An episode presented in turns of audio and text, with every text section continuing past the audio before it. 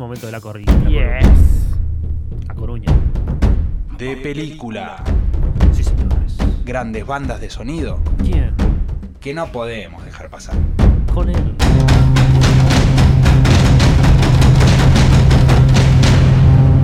Uh, ese es parte del flamenco, clásico. Tremendo, ¿eh? Tremendo. Sí, sí, sí, cómo le pega al piso. ¿eh? Piso de madera ese, El ¿no? señor de la TV. ¡Oh, sí! ¡Oh, sí! Mi amigo Federico. Próximamente voy a traer y voy a pasar el rating minuto a minuto ¿Cómo de todos tiene? los ¿Cómo está viendo? ¿Cómo está en esa pantalla en el 4x4? Sí, Sí, sí, sí. Voy a Federico. hacer como Real últimamente, me voy a ir a vacunar a Miami, como él. El zurdo Real se va a ir a vacunar a Miami. ¡Qué crack que es! Por favor.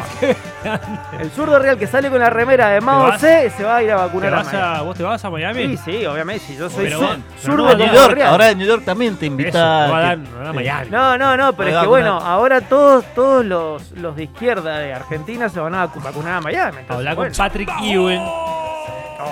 En los Knicks Nuestro ahí te va- símbolo, nuestro símbolo. Bueno, en este caso, ¿qué nos trae?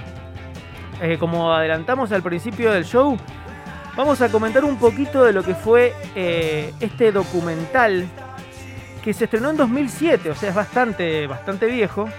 Eh, eh, es de Amazon Prime, lo está pasando Amazon Prime, pero como ya les dije, se puede encontrar en YouTube. Se llama Joe Strummer, The Future is Unwritten. Bueno, y la verdad que está a todo aquel que, aunque sea le guste un poquito, o por lo menos le interese lo que es la historia de Strummer y pegado de Clash. ¿Y qué tiene, por ejemplo? ¿Cómo, cómo lo cuentan? Bueno, la, la- la- la- la estructura es así. Tiene mucho relato de él. Digamos, de. voz mucho, en off de él. Mucho, mucha voz en off de él. de él hoy. No, no, él, él murió. De él. Eh, claro, bueno, Sí. de, de él en el momento que se. Sí, sí, sí, porque, porque es como. Una parte es como si fuese una entrevista. ¿Sí? Claro.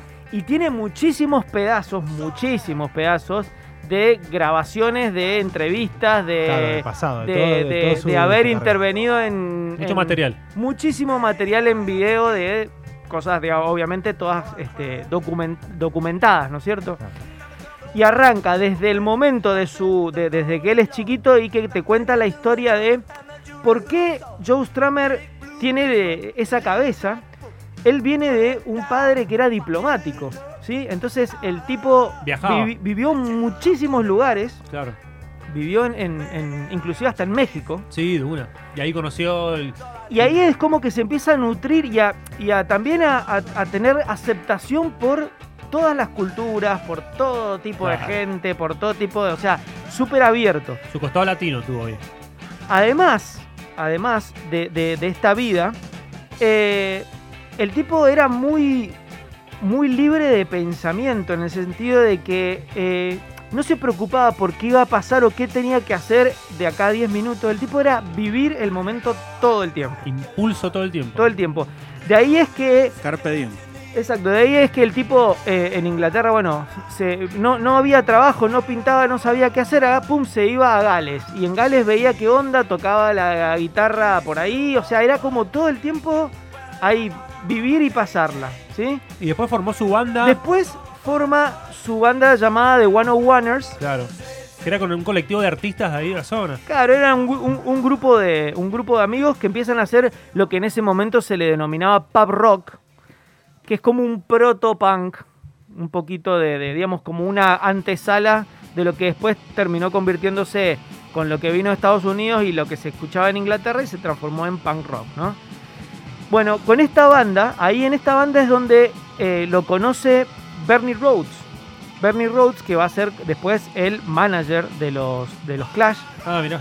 conoce a esta banda y lo conoce a Stramer y queda impactado por ese ángel que tenía él y le dice, eh, Joe, sacalos cagando a todos estos y venite conmigo.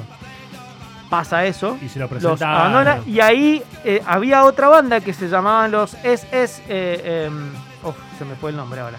Bueno, pero que donde estaba em, Paul Simonon y Mick eh, Mick Jones. Claro. ¿sí? Ahí entonces como que se forma la, la conjunción y allí se arma Clash, de Clash. Clash. ¿sí? Y Bueno, esos primeros dos discos repanquitos de los Clash. Claro, bueno, a partir de ahí, a partir de ahí eh, te muestra el documental, bueno, todo lo que es el comienzo de Clash, la influencia al principio positiva, después negativa de Bernie Rhodes Sí. eh, en cuanto a que él se empezó a rodar como que de- el, el éxito de Clash era también, era pon- Joe Strummer ponele un poco, pero también por él. O Claro, sea claro, que Una estrella. Claro, Bernie Rose decía que gracias a él habían existido los Pistols, que gracias, o sea, que él era el punk rock básicamente, ¿sí? Bueno, te muestra entonces todo lo que es el camino de los Clash y empiezan ahí los conflictos internos de Joe Strummer, porque obviamente él se consideraba punk rock en el sentido de que todo era en contra de las corporaciones, bueno, toda esta, digamos, todo este eh, discurso, pero claro, después de Clash se empieza a ser tan gigante Claro, claro. que termina sintiéndose él como un estafador de su, digamos, de todo lo que cantaba y todo lo que él decía, como que empieza a hacerle un ruido interno muy, muy, muy fuerte. Muestran cuando llegan a Estados Unidos, en Estados Unidos son enormes, Enormes, ¿eh? enormes se hacen. Bueno, y aparecen eh, comentando lo que fue de Clash para ellos, personalidades como Bono, Bono de YouTube, Sí. que fue uno de los primeros conciertos que fue de su vida, fue a ver a Clash. Ah, mira. Después aparece Johnny Depp. Johnny Depp. Johnny Depp aparece diciendo que para él, bueno, también él fue, eh, su primer concierto fue, eh, fueron los Clash y lo que significaron para él los Clash. Después aparece otro actor, no sé si recuerdan la película Loco por Mary, Sí. Matt Dillon. Sí, El- Matt bueno, Dillon. Matt Dillon El también. grandote. Matt Dillon es, eh, eh, no, Matt, No, Matt Matt Dillon Dillon es el que es competía, el digamos, novio, con- el claro. novio, el, pri- el primer Sí. novio, el que se pone los dientes. Claro, claro. Es el primer novio de, de, de- de Mary que se lo termina ganando después Ben Stiller. claro. Bueno, Sí. que, que después en la vida real, ese, eh, digamos, salió con Cameron Díaz, ese actor. Ajá. Bueno, ese actor también eh, convivió con, con Joe Strummer, o sea, también, o sea, como te cuenta, digamos, de- de- de- del, día a día, de, pasarla mucho tiempo con Joe Strummer. Aparece Flea, obviamente, Flea están todas. sí. en toda esta Flea. Dave. Aparece Anthony Kiedis también. Todas personas que, eh, que estuvieron muy cercanas a, a- a Joe Strummer en el momento en donde Sí. Joe Strummer se asienta en Estados Unidos eh, y comienza a, digamos, a transitar la vida post-Clash en Estados Unidos, que iba y venía, ya ahí tenía hijos, eh, Strummer. Entonces, bueno, ahí te empiezan a contar también la dificultosa relación entre él y que es como que no se era muy adolescente en la cabeza y Toda no le caía la ficha de que tenía hijos, de que tenía y, y él algunas quería- veces algunas él quería veces- ganar la Libertadores. Algunas veces él como Quería que todas. quería quería sentarse y, y se quedaba con la familia, pero después o al rato se le, se le mareaba y se iba y se iba a hipearla por ahí. Y muy difícil la vida del, del rockero de gira. Después te cuentan los conflictos de él con eh, eh, Mick Jones, o sea, eh, lo tortuoso que fue esa separación, porque digamos fue, son, digamos, eran como el- los coequippers de la banda. Sí. Y el momento en donde eh, Bernie Rhodes le dice a Strummer, a este lo tenés que echar porque estaba muy complicado con las drogas también Mick Jones.